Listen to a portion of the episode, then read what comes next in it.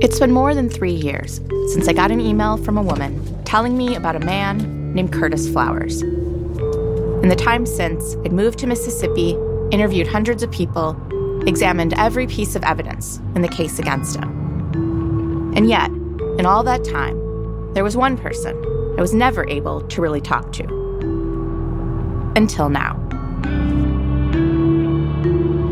So we are in the car on our way to talk to Curtis Flowers. Believe it or not, after all this time. Kind of, kind of crazy. I'm Madeleine Baran, and this is the final episode of season two of In the Dark. Curtis Flowers. All right. The other day, I took a drive. I can't tell you exactly where I was, but I got out and set up in a backyard with the rest of the In the Dark crew, and I waited. And then. Hello. Hi. How you doing? Hi. Nice to see you. Good morning, Curtis. Doing I wish I could shake your hand, but I can't because of. COVID. I understand. Yeah. Thanks Mm-hmm. for coming over. How was the drive? It was it was nice. It was nice. We sat down in the backyard at a safe social distance. All right. Wow, we're finally talking. Yes. How does it feel? Feels good. Yeah. Feels good. Mhm. Are you at all nervous or? Yeah, I'm, I'm kind of nervous. you know, Okay. you know. Okay. Well, we're just having conversation. If you want to take a break at any point, take a break. Okay. If you need water, if you need snacks, if you just want water or want snacks, whatever. Yes. Um, we'll just take it slow and. Okay. Yeah. So, all right. And we're outside, by the way, as we know, but I should just say it. The reason we're outside is because of COVID. Okay. So we're in a, in a strange setup, but this has been a strange case. So Yes, it has. maybe it makes sense. Um, yeah, what has it been like being out? Oh man. Kind of overwhelming. Yeah, Yeah, it's a good feeling. hmm Happy to be home. I bet. Yes. Kicking it with family, you know. I'm not going to tell you where exactly Curtis is living now because of concerns about his safety. But I can tell you confidently that Curtis is with people who love him and care about him. He's been spending a lot of time just hanging out, playing dominoes, exercising. He's lost weight since the last time I saw him. A friend had even bought him a treadmill. He's also been back to Winona. And he was finally able to meet his four year old nephew for the first time. My nephew Trio, he and I talked on the phone all the time, and I had this thing where every time he answered the phone, I said, "What's up, Trio?" So he had never saw my face, and uh, I remember walking into the house. He came over, and uh, I hid from him, and I just yelled out, "What's up, Trio?" And I was peeping around the corner. His eyes got so big because he recognized the voice, but he had never seen my face. So when I walked into view, he just stood there and stared at me for a long time. Like shocked. Yes. And then finally he moved and came and gave me a hug. Okay. Was he sort of freaked out? Yeah. Yes. and- That is crazy then. Mm-hmm. I'm sure he was like, just Yes. couldn't know what to make of it. So much has changed since Curtis was locked up 24 years ago. And Curtis is still figuring it out. Like this one day, when Curtis used the bathroom somewhere, he couldn't figure out how to flush the toilet. Just walk away, someone told him. He's thinking, really? That's kind of rude. But then he did walk away. And to his great surprise, the toilet flushed on its own. Or take coffee, for example. I remember the first time they introduced me to cold coffee. I was like, who drinks cold coffee? He said, oh, you just got to try it. So I got cold coffee on creamless, creamless sugar and fell in love with it. Now, the next time we went back, he said, you got to try the Frappuccino next. I said, hold on, hold on. It- that- that's a lot of sugar. He said, you're going to love it. And I tried it I loved it. Yeah. Mhm. And, and it has really been exciting, though coming home, being able to get up when you get ready, eat when you get ready, uh, lay down when you get ready. Yeah, those things are really been awesome. I wanted to talk with Curtis about what his life was like before the murders, before he was arrested, back when he was just a kid growing up in Winona. It, it, was, it was real nice. Uh, I hung out with family all the time, uh, friends. Yeah. What were your parents like growing up? Oh, they were awesome. They took us somewhere every summer. Uh, we we did everything together: cookouts, uh, family reunions. Yeah, it was fun. Yeah. What did you did you play any sports or, or do anything? Basketball. Basketball. A little football. Uh, Mom didn't let me play long. She didn't want me to get hurt. Okay. Yeah, but she didn't. She didn't like that. Mhm. She was worried about you getting injured. Exactly. And so when you were growing up, like, did you have any sense of what you wanted to do with the rest of your life? Time I, I remember um, my friends and I used to get together and talk about what we wanted to do after uh, high school.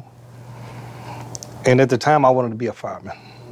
Why did you want to be a fireman? I don't know. I thought it was so cool, you know, to see him rushing through town on a fire truck, going to put out a fire. Yeah. You know, as I got older, that changed, and and I just didn't know what I wanted to do then. One thing Curtis told me he started doing very early on was singing. Yes, well, I started singing about at the age of 10. I still used to sing in my room a lot, and my dad heard me one night, and I didn't know he was outside the door. But uh, he, he come in and he said, when are you going to start singing gospel? He said, you have a beautiful voice. And uh, he said, I'm not going to force you the way my dad and my uncle did me. He said, because if I make you sing, you're not going to give me your all. He said, but if I let you come to me when you're ready, then you'll sing. And it was about a week later, and I started singing with him, going to rehearsals. And my mom, she was my big supporter. hmm She just encouraged me on, you know. Sing, baby. yeah, she would.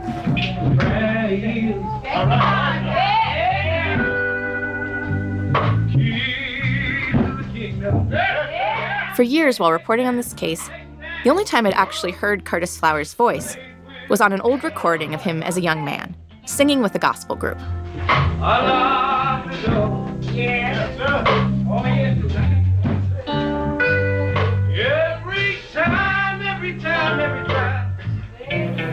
So you're kind of you're growing up, you're hanging out, playing basketball, hanging out with friends, family. Oh, yes. Then you're in your 20s, you're staying in town, working a bunch of jobs, and then your life suddenly changes. Suddenly changed.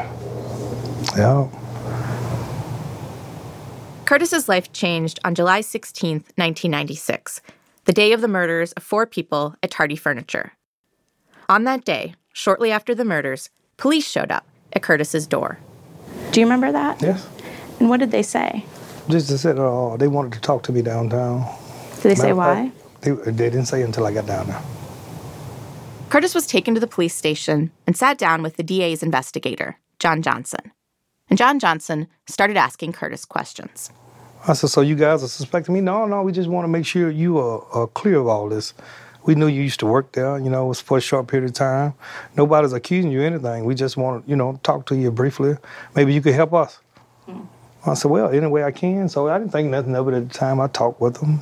You didn't think to get a lawyer. No, uh, I mean, John Johnson made it sound sweet, you know. Uh, So all this is happening, John Johnson sort of describing it like, Yeah. don't worry, this is just sort of clear things up, see if you can help me. that's it. Nothing to be concerned Nothing about. Nothing to be concerned about. And then uh, I remember leaving there. I'm talking about, didn't even take them back home. I had to walk. Uh, I get home and uh, there's a guy up the street. He comes down. He said, "Man, uh, uh, John Johnson and a couple other guys coming all through the neighborhood asking about you." oh, really? Yeah, they said you're a suspect. They want to know did I know you or have I seen you moving about here and there? And I said, damn, they just told me I was not a suspect. And and I was, oh, to find out I was a suspect in a murder, it was just heartbreaking. Because I felt everybody knew me, you know? I said, now me? Curtis wasn't arrested for the murders right away. In fact, months passed, while John Johnson and others continued to investigate the case.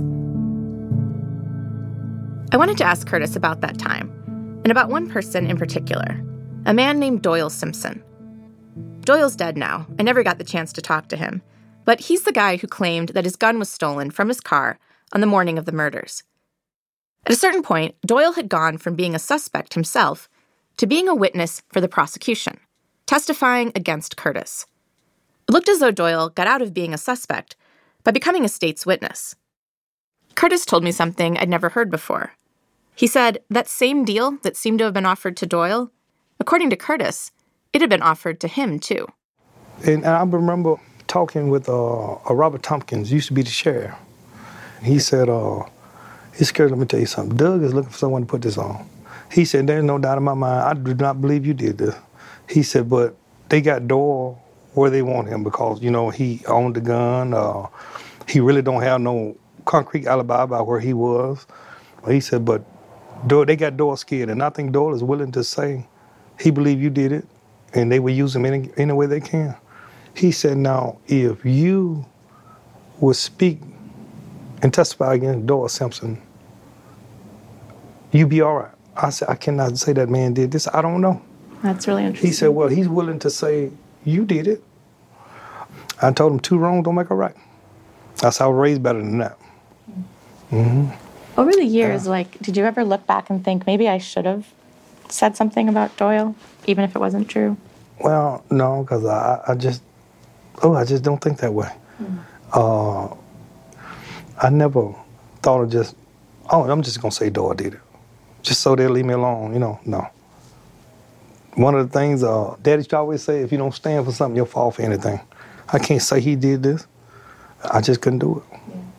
hmm To be sitting in a courtroom, looking someone in their face and say, "Yeah, I believe he did it," and I don't know. I couldn't do it.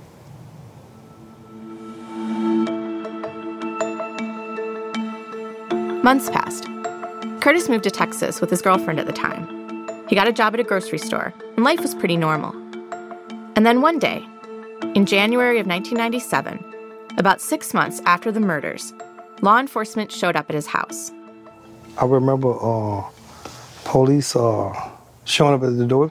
A matter of fact, I was uh, hooking up some popcorn shrimp to take to work with me for lunch. And I answered the door, and uh, he said, Sorry to bother you. though. I'm looking for uh, Curtis Flowers. I said, That's me. And uh, next thing I know, I was against the wall. And uh, he told me, He said, uh, We have no beef with you or anything like that. We, we, uh, we just have a warrant for your arrest back in Mississippi. And I said, for what? And he told me, and I said, oh, that can't be me. He said, well, uh, your name's Curtis, right? I said, that's me. and, and they took me on down to the station. hmm And matter of fact, they were dressing me out when John Johnson, uh, Matthew, and I think his last name Miller. Oh, Wayne Miller? Yeah, when the three of them walked in.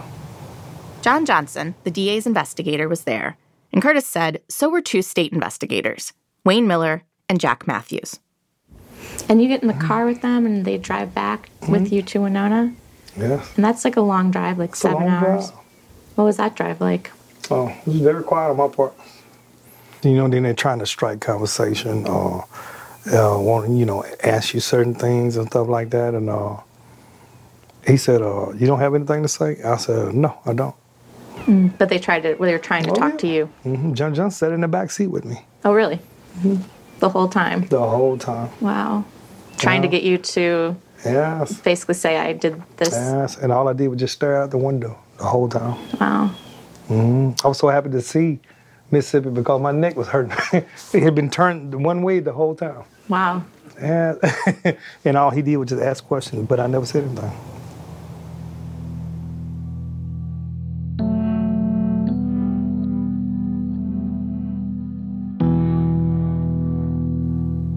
Curtis was taken to jail to await trial.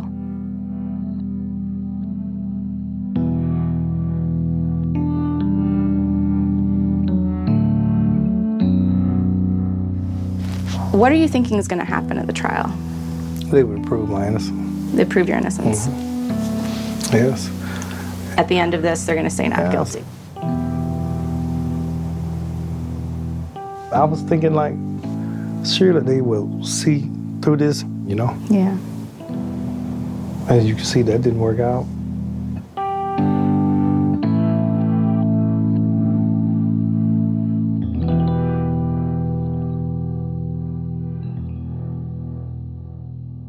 The trial began, and Curtis told me he watched as one witness after another got up and testified to things he said he knew weren't true.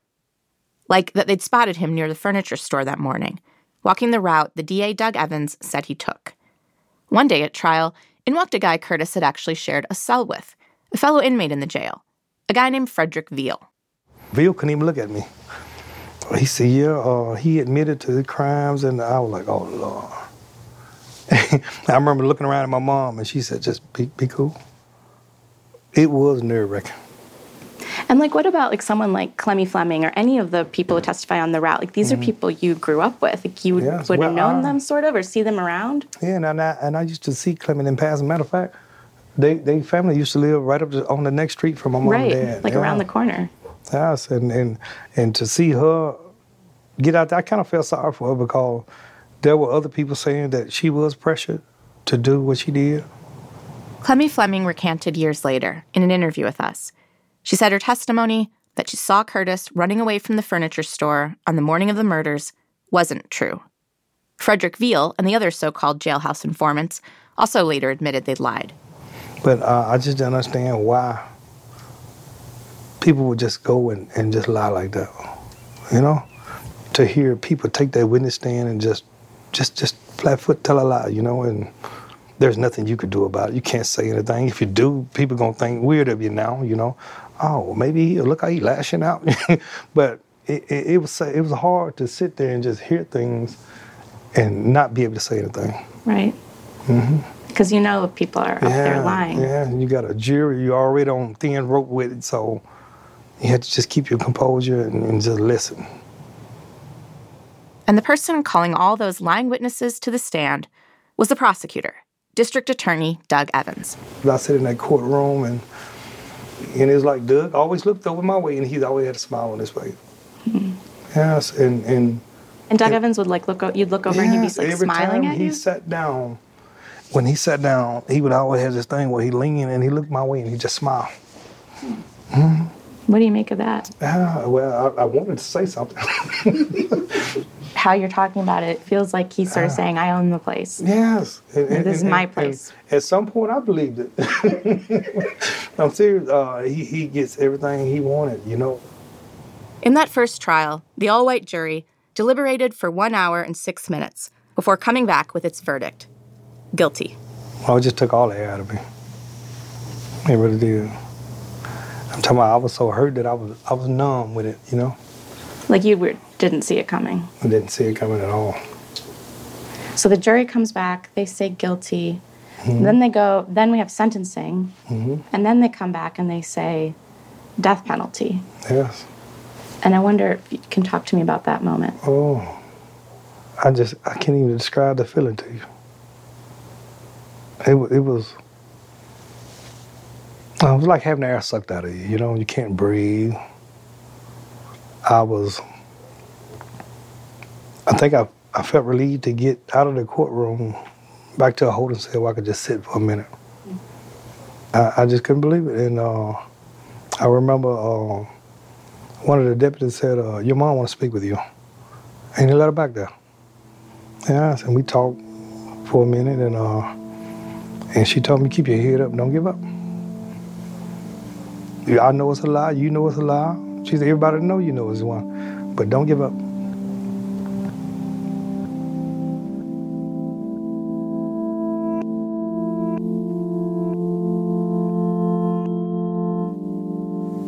I don't think it really sunk in until I got to Parchman. Yeah, I was thinking about, you know, what that would have been like for you. You're in your mid 20s. You've had, you know, this life really close with your family. Yeah. And all of a sudden, you're in prison. in prison.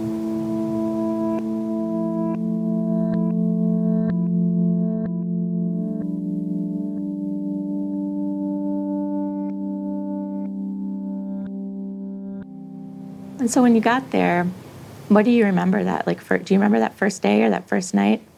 Yes, I remember uh, going through a, a strip search. Yes, and I, and I thought that was one of the weirdest things, you know. They would have somebody, well, I'm gonna need you to take off all your clothing. You know, last time I heard that was a pretty woman, you know, but you have to cough, uh, you know, they want to check you, see any all the tattoos you got got to be recorded. Yeah, and I later found out it's just a case of an inmate runs off, you know, they could put out there what type of tattoos and everything he has. Yeah, and but it was rough. You know, to hear those bars slam behind you and placed in a, a small cell and every day looked like it was getting smaller and smaller, you know? Really? Yes, it was rough. It really was.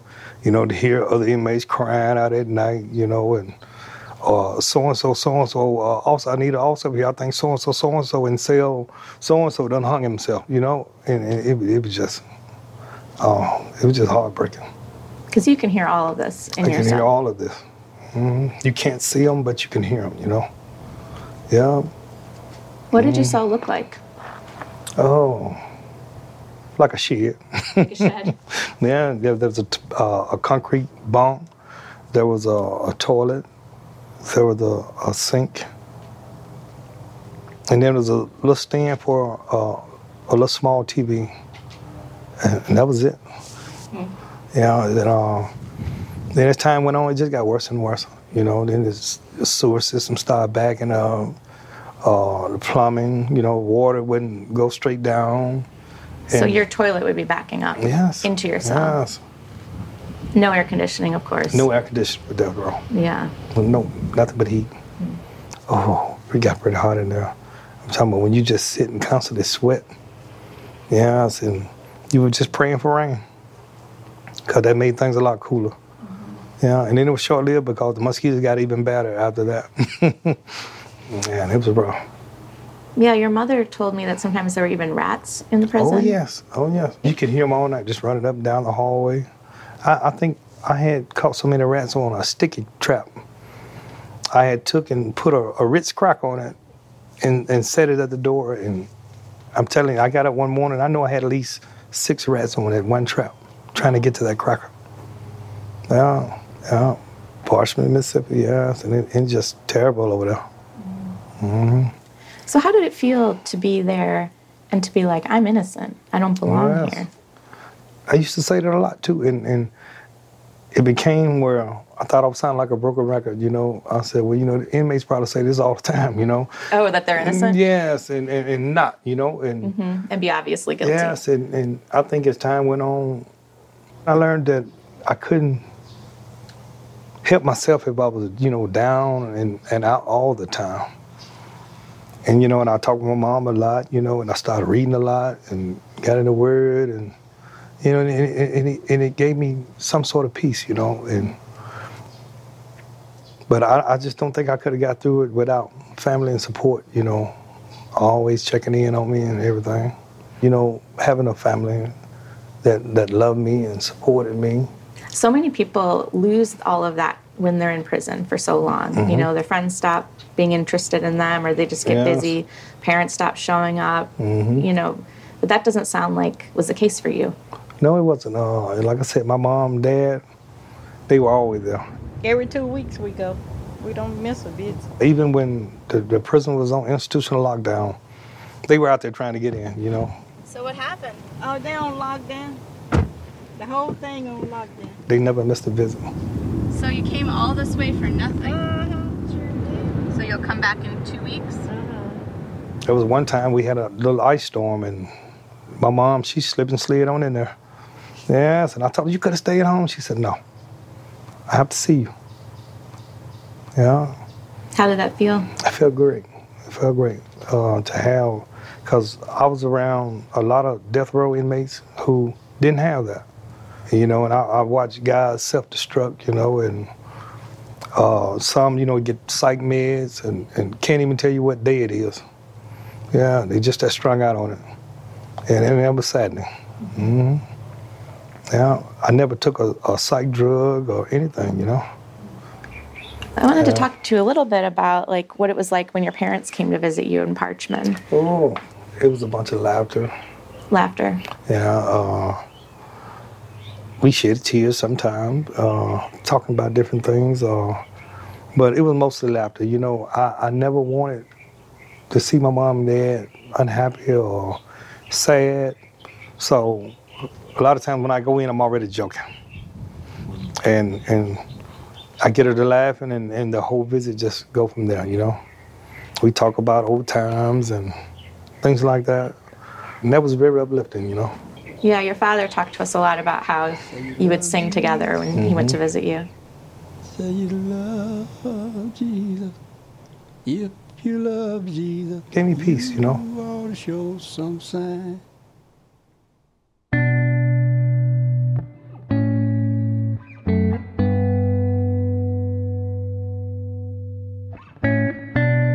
We'll be back after the break.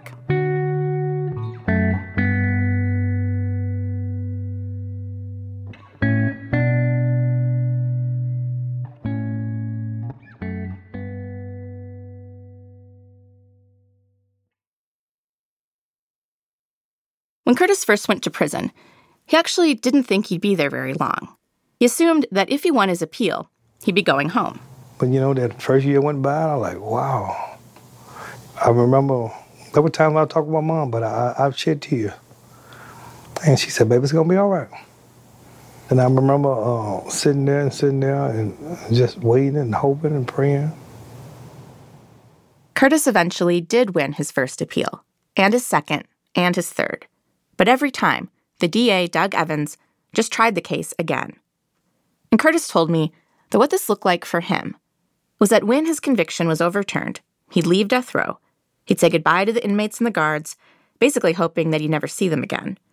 And then he'd get taken to a local jail, where he'd wait for his next trial, where he could see his family and friends a lot more, where he had a little more freedom, a little more space, a little more hope.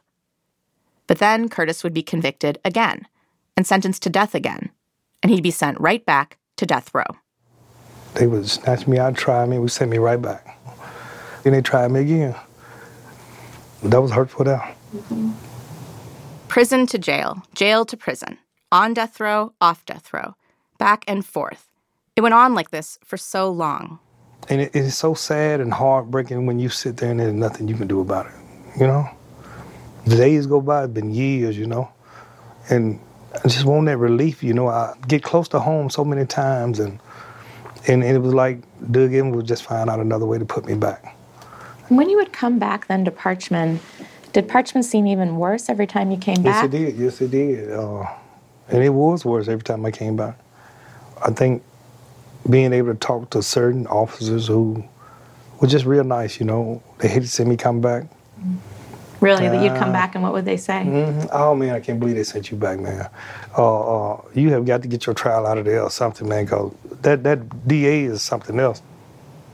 Another trial meant another time Curtis would watch as DA Doug Evans and his assistant prosecutors struck one black juror after another, always ending up with a jury that was either all white or mostly white.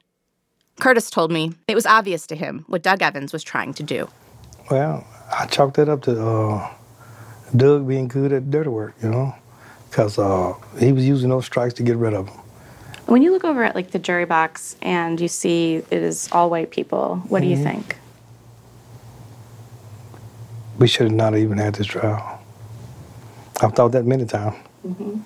Yes, but I remember when having conversation with uh, attorney uh, Ray Charles Carter, and we picked a jury once, and uh, he looked over me, he leaned over me, he said, "What do you think?" I said, "It's over with before he even get started." And I said, look how they're looking at me. Man, I said, and they already expressed how they feel about it before, you know, and then uh, Doug was doing this thing where, you know, he said, do you think you can set your feelings aside and base your decision on what you hear from the witness stand? You know, and it's just the way they look at him, say, yes, I can.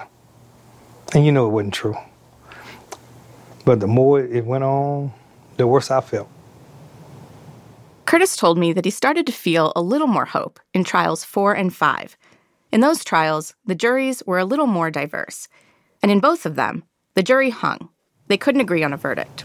And I said, well, maybe, you know, maybe we're getting somewhere now, you know. Uh, they're starting to see Doug Evans' lies, you know. But then trial six came around. And once again, Curtis was convicted. This time by a jury of 11 white people and one black person. And Curtis was sent back to death row. When you were back in prison and you kept coming back, did you ever feel like, you know what, like I'm just done. I'm done trying to fight this? Uh, it crossed my mind a couple of times. But I, I always thought about family, friends, you know, and how hard my mom fought for me, you know, and stuff like that. These things kept me motivated. So if you hadn't had family like that, you might have just. I may have, yeah, you know, because it was a thought a time or two. So I think if if it wasn't for them, I may have, you know, because you see it all the time, you know, and some people just give up. hmm You see guys, I'm like I said, getting drugged by psych doctors, and they encourage them to take something. And uh, I just understand it because they just sleep all the time. Yeah, uh, you have some lash out and act up. They go in and give them a shot. You may not hear from that inmate about two days, just sleeping. And I don't know what it was they were giving them in them, in them syringes, but hey, yeah, it was tough. So all around you, people are, uh, and no surprise, not dealing with this well at all. I mean, everybody's panicking. People Mm-hmm. Yes. are getting sedated, basically, Exactly. just to get them through it. Yeah, Because you also would see people leave to be executed, right? exactly. And can you talk a little bit about that? Well, I was there doing three or four of them. I think it, the hardest part was hearing that they had set a date for an inmate, you know, and then you have to be on the same zone with them, you know, and, and this is a person you usually hear talk a lot, but they don't, you know, and, and guards and nurses come around every day leading up to that. They would give an inmate whatever he needed to calm him. Uh, I heard my next door neighbor said that they had just gave someone Valium. I said, I didn't even think they had those anymore. And uh, to hear them, they're so calm and quiet, you know. You had some try to take their own lives because they didn't want to be executed in front of people. So they have to be taken, put in a suicide cell and strapped down in a straight jacket. Yeah, until that time. But it, it was, ah, it just takes your breath away, you know, to be that close to someone getting ready to be executed. hmm Then there were some who went, and you know, the governor gave them a, you know, uh, whatever you call it, uh, Oh, where you commute the sentence? Mm-hmm. where they come back and they stay the so many minute, days. they- Yes, Last minute. and to see an inmate come back and and be so happy, and yet a few days later they take them anyway, you know, and and I thought that was the worst part, you know. You bring them back, you know, and they you know have all this hope that things are gonna change, and then still get taken up there and, and executed. Oh, and I thought that was the worst feeling. Uh, I remember hearing an inmate not too far from me. His last request you know, he wanted a cheeseburger, he wanted shrimp, he wanted a fried catfish, uh, a milkshake, and, and they give him all this. And they took him over and they brought him back the next day. And when they come back to get him again, he said, Well, just look at the bright side. You get to have what you want to eat again.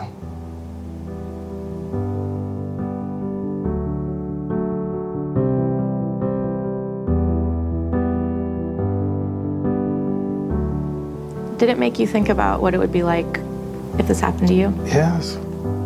Yes. I'm telling you, it stirs all kinds of emotions, you know. Here I am in here on a crime I did not commit. What if that mean next, you know?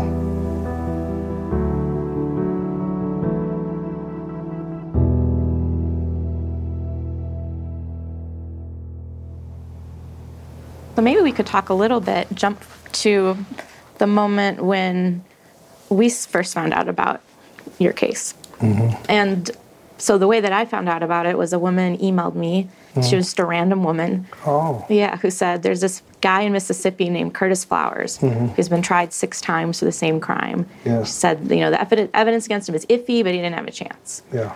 And that was pretty much it. Mm-hmm. And at first I was like, this isn't possible. Six trials? Like, no, like there's no way that this, someone's been tried Oh, six yeah. times.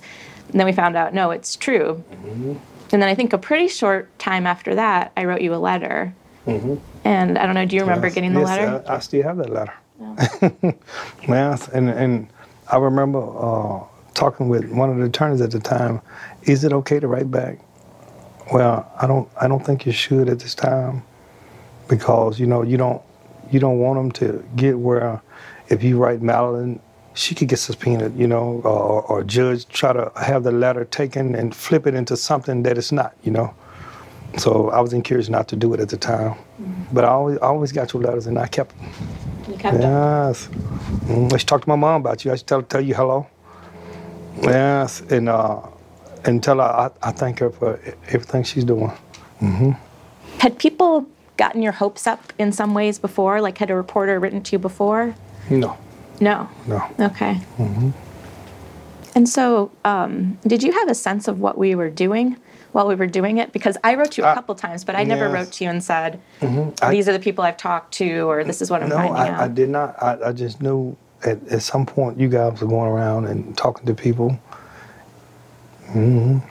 We sent you transcripts when the podcast came out. Did you get those in Mm-hmm. Yes, prison? I did. Still have them. And Yeah. what was it like reading those? Oh, it was. It was a great feeling inside, you know, to see all this, you know, unfolding and everything. The people you guys have talked to and people who were just willing to talk and tell everything, you know, and and I said because we could not get that done. Yeah, I don't know what it is, or, you guys were just so charming or whatever, but we couldn't get it done at first, you know. Because you're reading pretty, pretty big things that are happening. You know, like I Yes. Mm-hmm. wonder about you know when you were reading and the witnesses who said they saw you walking around town that morning are now Mm-hmm. telling us that some of them that that story is not true. Yes, Like you're sitting in your cell reading that, and what what do you? A lot of times I say to myself, oh, it's about time, you know, what, what took so long? But I was happy they did it, you know. Oh, so you would see someone finally mm-hmm. admit, Yeah, exactly. yeah, that testimony was false. Mm-hmm. Yes, I gave it six times Yes. in six different trials, and you'd think like, come mm-hmm. on, why couldn't you? Exactly. And, and I remember reading about something, some guy, I can't remember his name, said that uh, I was only saying what they wanted me to say, so they leave me alone. It was depressing sometimes to read things like that, but then, you know, I was happy that they did come through. Yeah, uh, and I think the more things I heard about you guys and and you know the episodes that they come out, it it, it really brightened my day, you know.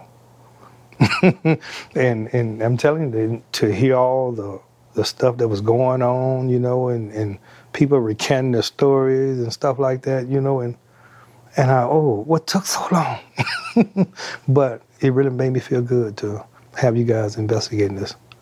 Mm-hmm. Yeah. And so when you're reading these transcripts, do you remember, are there like a couple moments that stood out to you in particular, things we found out or? Uh, I think the biggest thing that, that really stood out to me right away is when I saw uh, that Odell had done turned against Doug Evans and told the truth. far as him telling me he killed some people, hell no, he ain't never told me that. That was a lie. And I was like, how did Melanie even get in touch with him?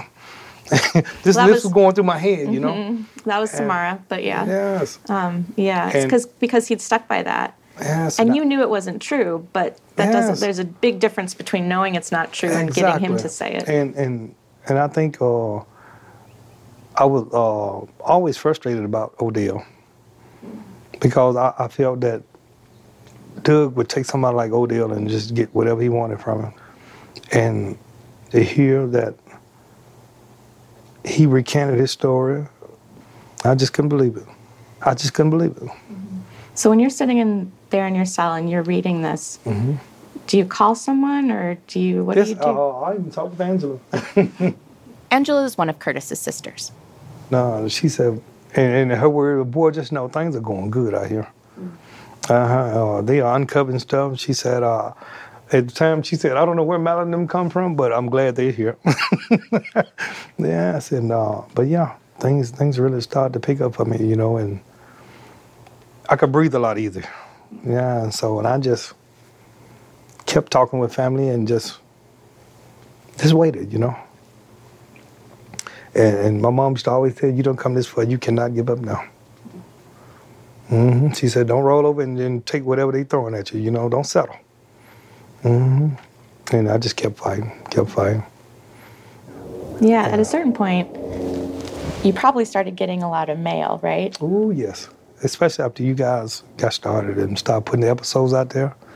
The, oh, the mail just started ringing in. Like how much mail are we talking? Oh, I'm talking 10, 14 letters a day, sometimes more. And, and sometimes I would go through them. There was some, I said, well, I'm gonna hold off to tomorrow and read these. Uh, but it was just so much mail, you know, it could get overwhelming sometimes. Yeah, your mom actually talked to me about this and said Mm-hmm. that she gave you some advice, like because you were a little stressed almost about the amount of mail. Yes. And she said she told you, like, Curtis, you don't have to write everyone back. Yes, and I told her, I said, I'm doing nothing, so I may as well, you know. What were people saying in the letters? Oh, they had heard about the case through uh, In the Dark, and uh, they can't believe I was still locked up, and, and they're praying for me. Uh, um, if you just need someone to talk to, I'm always here. Please write me. Or if you want to call, and put my number on your list. And I got so many of those that I couldn't put them on. I can only have 10 numbers at a time. And so I just write them down in my address book, and I just held on to them. So you went from a lot of isolation. You're still in prison at this point, but all of a Mm-hmm. Yes. sudden, people all around the country and I think also all around the world, in some mm-hmm. cases, are Yes. aware of your case or writing to you. Exactly. What did that feel like? it felt great. But I was getting postcards and letters from all the way over in the Netherlands and everything. Yeah. Then people started sending photos, hundreds of photos. I remember one time they did a, a shakedown and officer told me, he said, you have too many photos in this room. He said, don't you know you're only allowed 35 at a time? And uh, he said, when you, every time you get pictures, you have to pick out the 35 you want and get rid of the rest or put them in storage. Uh, a lieutenant walked in behind him. He said, well, they keep it so well organized, just let them have them. So these are all photos that people sent you? Bunch of photos, yeah. Yes. Curtis saved all those photos This person wrote the back, the revolution will be mailed. and showed them to me. Hashtag Black Letters Matter. There are pictures of families, pictures of smiling babies, pictures of people's vacations.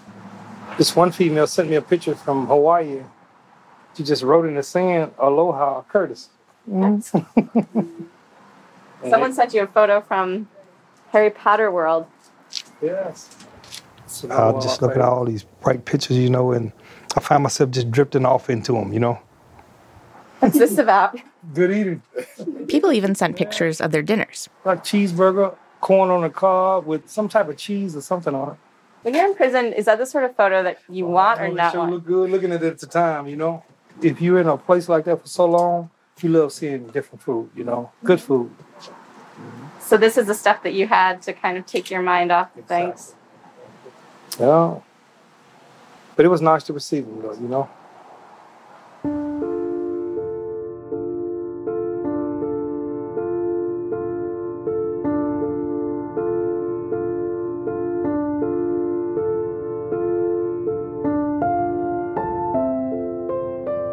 Things were starting to look up for Curtis. But then, his mother, the person Curtis was closest to, started not feeling so well. You know, she was in pain and everything, and, and she came to see me. She came to see you right Yes, before. and she kept getting up, going to the bathroom, and I said, "What's wrong with you?" And uh, she told me she was in a lot of pain, you know, and and I said, "Well, why did you come over here?" She said, "I just had to see you again." And I go,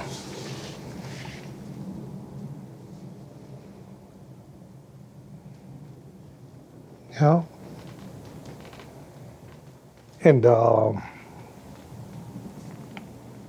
the following week she passed. Mm hmm. And uh, I just believe she came over there feeling like that, you know. she was feeling really sick. Yes. And uh, I remember she told me when she got ready to leave, she said, when I leave here, I'm going to the hospital. And the following week, she passed away. Did you get to say goodbye? No, I didn't. Yeah. I talked to her the night before, and I told her, I said, well, I'll call you in the morning, see how you doing. But when I called, Angela answered on her phone. And she told me she had passed away. So your sister told you? Mm-hmm. Yeah. Yeah, it was a sad moment. Mm-hmm. So I, I pretended that it was my turn to go to the shower because I didn't want her to hear me, you know. You told your sister, I've got to go. Yeah, they, they, the officer at my door, he to take me to the shower.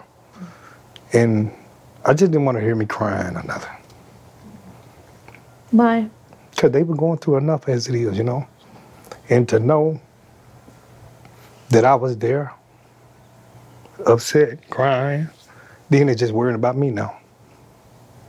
So, yeah, I got off the phone with her and got it out. And she and I eventually started talking again. And uh, she said, Where you been all day?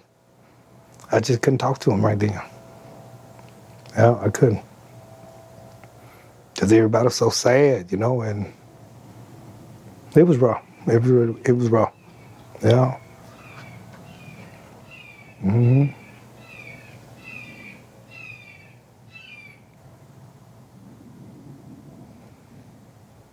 All right, let me get through this.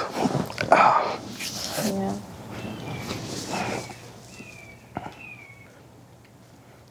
You know? Because I get emotional, you know?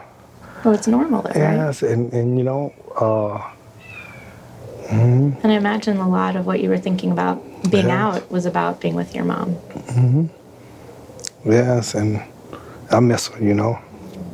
Sitting around in the kitchen talking, teaching me all these good things, you know, all these good recipes and Yeah, she told us she was collecting. You would send her recipes and she would collect yeah, them these, for you. These are things I, I want to try, and, and if I see it, I would cut it out and just mail it to her and tell her to put it up for me.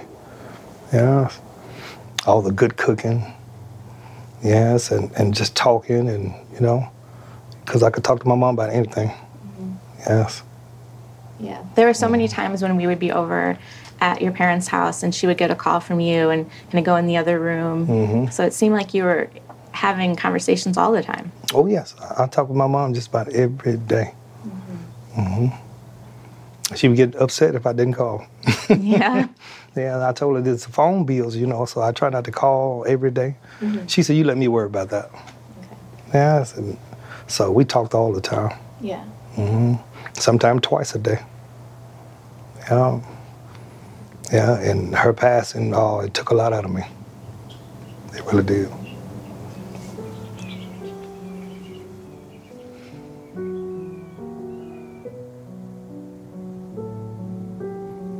Yeah, my mom, she's my rock.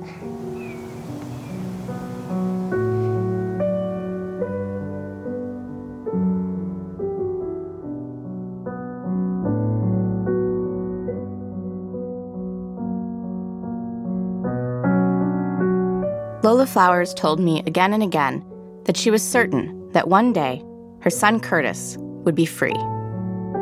God gonna work this thing out. I do believe. Might not be when we want to, but he gonna do. Curtis coming out. But she didn't live to see it happen. She'd been gone four months when Curtis's story made headlines around the country because the U.S. Supreme Court had agreed to take the case. A few months later, they reversed his conviction. Curtis packed up his cell and got ready to leave death row. And uh, one of the officers told me, "You're not coming back this time. I can just feel it. And if you do, I'm putting you in the hole." and I said, "Well, I hope I don't come back this time." And uh, and they walked me out and everything. I'm talking about with carrying my bags. hmm Yeah, I said, no, it was a lot of them that happy to see me go. On his way out, Curtis stopped by the hospital wing to pick up his insulin medication. They handed it to him in a plastic bag. One of the nurses, she had wrote on it with a black magic marker, put on there, uh, this is our last time seeing you here. Yeah, she said, I know you're going home. But Curtis still wasn't free. He was still under indictment for the murders, still locked up in a local jail, waiting for his next hearing, the hearing that would decide whether he'd be granted bail. I think the closer the bill hearing got, the more nervous I got. And I said, I've been I've been this close many times, you know, and they have to go right back, you know. Hopefully uh, they get it right this time. And I remember getting to the county jail, and there were officers, lieutenants, uh, chief of security, and uh, we talked. And he said, "Man, let me tell you something. I know a lot of them, and I, I know I got a chance to know Loper. Loper has done a 360 since probably the last time you saw him in the courtroom." He said, and I really don't believe they're gonna try you again. So the guards told you that the Yes. judge had changed his mind. He said, I really believe Loper is gonna change his mind. So when you went to the bail hearing, which is the first time we were in the same room together, you were you knew that already. No, I didn't. I didn't know. No, I wasn't for sure. Well, yeah. You've But been I through thought- it so many times that how could you Mm-hmm. possibly be for sure until it's until you see it in writing or, or hear it from the judge? Exactly. Yeah. But you kind of I- were I- I thinking maybe. believed it. I hoped it. You know, and it wasn't until we would come back out to recess and Loper just started talking, and as he went on and on and on, for the state of Mississippi if it continues. And, uh, and when he started to say- continues to some bad things about Doug, by the court, the state of Mississippi will reap the whirlwind. I said, "Oh, this might work. This may, he may just give it to me." Consequently, is the finding of this court that Mr. Flowers is entitled to bail. They granted me bail, and oh, I didn't even know how to act. yeah, and I got back to that county jail, and, and I just pranced back and forth, back and forth, back and forth, and and eventually told me, "All right, Flowers, get all your stuff, come out." And I was so happy. That was a good moment right there. And what was that like when you walked out of jail? Oh, it was it was it was uh it was real fun and, and exciting until I turned the bean and I saw all the cameras and stuff. I said, oh, they didn't even warn me about this. and uh, Rob was behind me and said, "You're gonna do good? I said, I don't know now. Then my sisters, you know, they were on each arm and man, that really helped. How are you feeling? How are you feeling right now? I feel good right now. I'm, I'm happy. I'm out. Uh, What are you looking forward to now that you're out? spending time with family. Yeah, and uh, talking with Miss Madeleine soon. Yeah. Yeah. a real fun moment. And I think the funnest part of that is when we pulled out of the parking lot at the jail, I was changing clothes in the back of the truck. Yeah, and my and my baby sister, she was like this, I can't believe you changing clothes right now. I said, yeah, I gotta put on something comfortable. Yeah, it's- but it, it was real fun. Got to the house and you know, and they had the fish fried and, and we just we just had fun half the night. And uh I see I'll be ready in the morning. Ready to Yeah. leave. hmm Yeah. I, I, I left Winona, you know, because I, I, I saw a lot of people in Winona who, you know, supported me and everything. But, you know, everybody don't feel that way. I just can't help but assume that. Yeah, and so I just feel, you know, it's, I shouldn't have to worry about anything, you know. So I left and decided to just move away. Mm-hmm. I told my dad I would pop back in from time to time and visit. Yeah, but Winona is not somewhere I would just want to go and hang out. And how come? Well, just just to be safe, and you know, uh, I don't, I don't want to have my family worried, stuff like that. Uh, so I just just decided to move away. Mm-hmm. Curtis left Winona, and then he waited until After nearly 23 years in prison, Curtis Flowers tonight is a free man. All charges have been dropped. Mississippi Attorney General it was finally over. And from that point on, for the first time in decades, Curtis's life was truly his own. He could do what he wanted, go where he wanted. He went back to Winona for a few weeks, visited his father, We sit on the porch every day and just talk all day long, and just watch the traffic go up and down the highway. we sing a few songs together, and we just laugh and talk and hang out in the yard, hanging out with family. Then Curtis left again, went back to the safe place he's staying now, the place where he's figuring out what his new life will look like.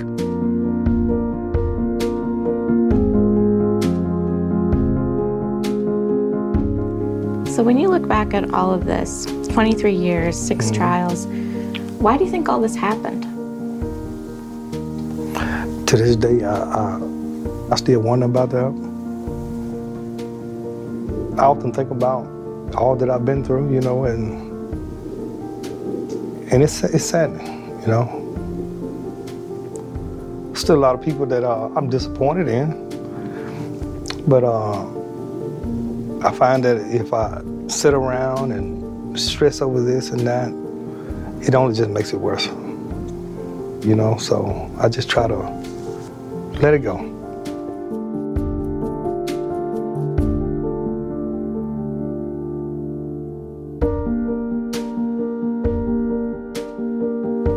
The prosecutor, Doug Evans, he's still the district attorney. Yes. Is there anything that you would want to say to Doug Evans? No. No. Just be honest about that. No, I wouldn't. How come? Uh, there's some things you you don't just don't need to be said. You know, uh, what's understood is understood. I, I feel that Doug was wrong. He knew he was wrong. But as far as a conversation, no.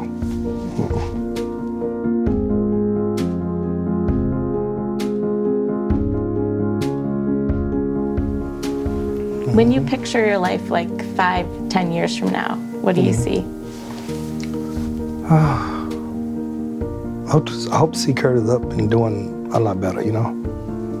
Moving on in life and maybe this nice house, you know, and, and getting married and nice family, you know? hmm Yeah. Probably be doing a lot of this. A lot of this interviewing business? Yes. Okay. But yeah, just just, want to do better, you know. Mhm. Getting on up there in age, so I need to find out where Curtis want to be and and just try to live life, you know. So I'm looking forward to that.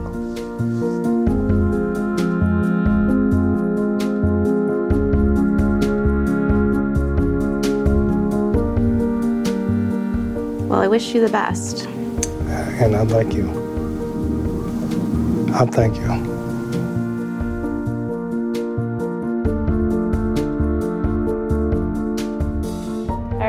You so much for taking so much time to mm-hmm. talk with us about a lot of really hard things. Yeah.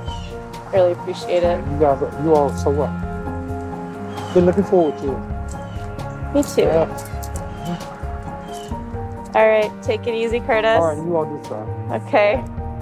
Thank you so much. forward to seeing you all again. Yeah, same. Yes. Bye. Thank you.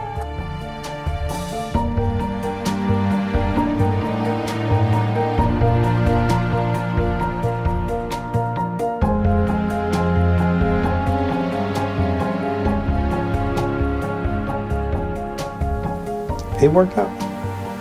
Here I am. 24 years later. 24 years later, here I am.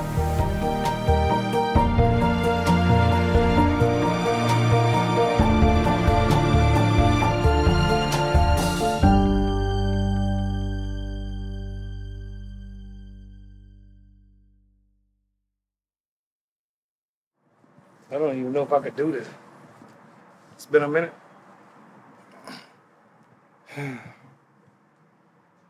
I've had some good days. I've had some hills to climb. I've had some weary days and some lonely nights. But when I look around and I think things over, all of my good days outweigh my bad days, and I I won't complain. I've had some good days. I've had some hills to climb. I've had some weary days and some sleepless nights.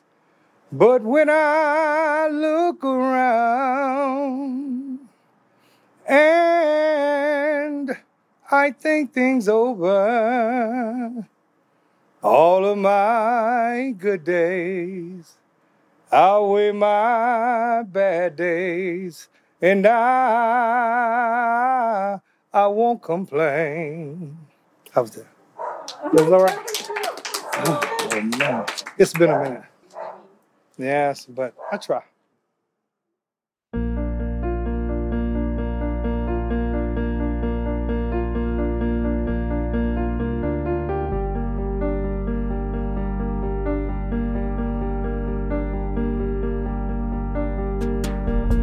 We have a lot more on our website, inthedarkpodcast.org. That's also where you can find all kinds of information about the case, about the power of prosecutors, about how jury selection works.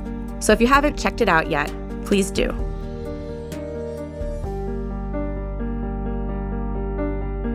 In the Dark is reported and produced by me, Madeleine Baran, managing producer Samara Freemark, producer Natalie Jablonski, associate producer Rehman Tungekar, and reporter Parker Yesko. Our data reporter is Will Craft.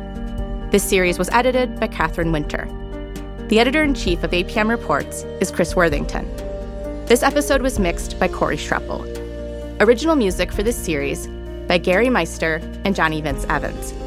Photography for this series by Ben Depp. Videography for this episode by Robbie Flores. Transcription for this episode by Alondra Sierra. And a special thank you to Lauren Humpert. And to all of you who've listened and supported our work over so many years, thank you.